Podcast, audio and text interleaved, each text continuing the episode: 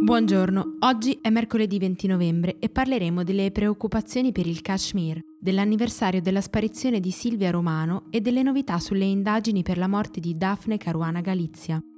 Questa è la nostra visione del mondo in 4 minuti.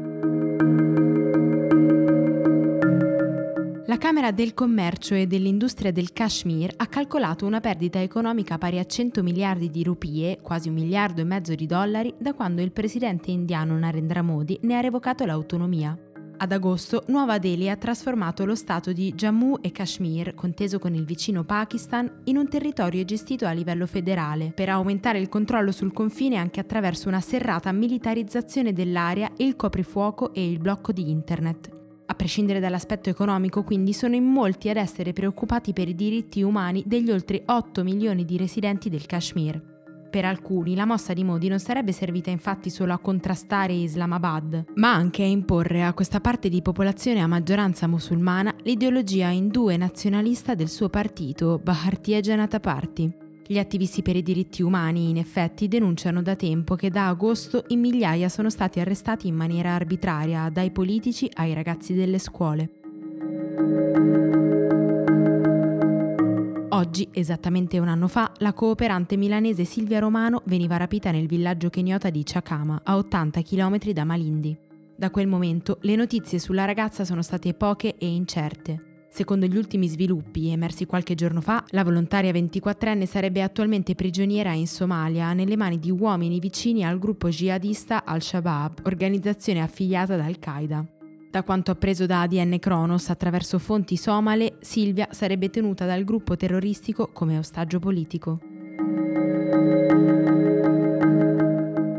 Joseph Muscat, il premier di Malta, ha dichiarato che è pronto a concedere la grazia a un uomo coinvolto nell'omicidio della giornalista Daphne Caruana Galizia in cambio di informazioni e prove preziose. L'identità di questa persona non è stata resa nota dalle autorità, ma per la stampa si tratterebbe di Melvin Tuma, un tassista che avrebbe svolto il ruolo di intermediario tra i mandanti e coloro che hanno procurato l'esplosivo. Tiuma è stato arrestato giovedì grazie alla collaborazione tra la polizia maltese ed Europol con l'accusa di riciclaggio.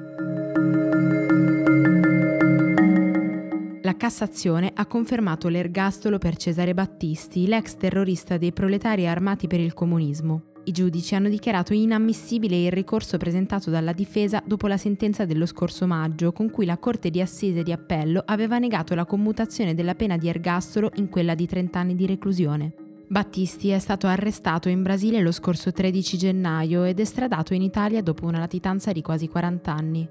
Il terrorista ha ammesso di essere responsabile di quattro omicidi avvenuti tra il 1978 e il 1979, per i quali è stato condannato.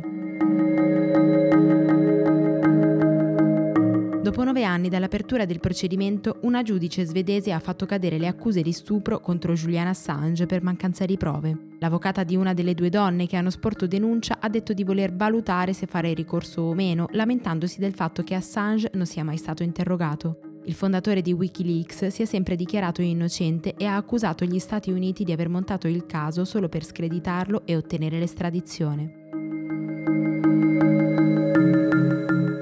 Per oggi è tutto. Da Antonella Serrecchia e da Rosa Uliassi, a domani.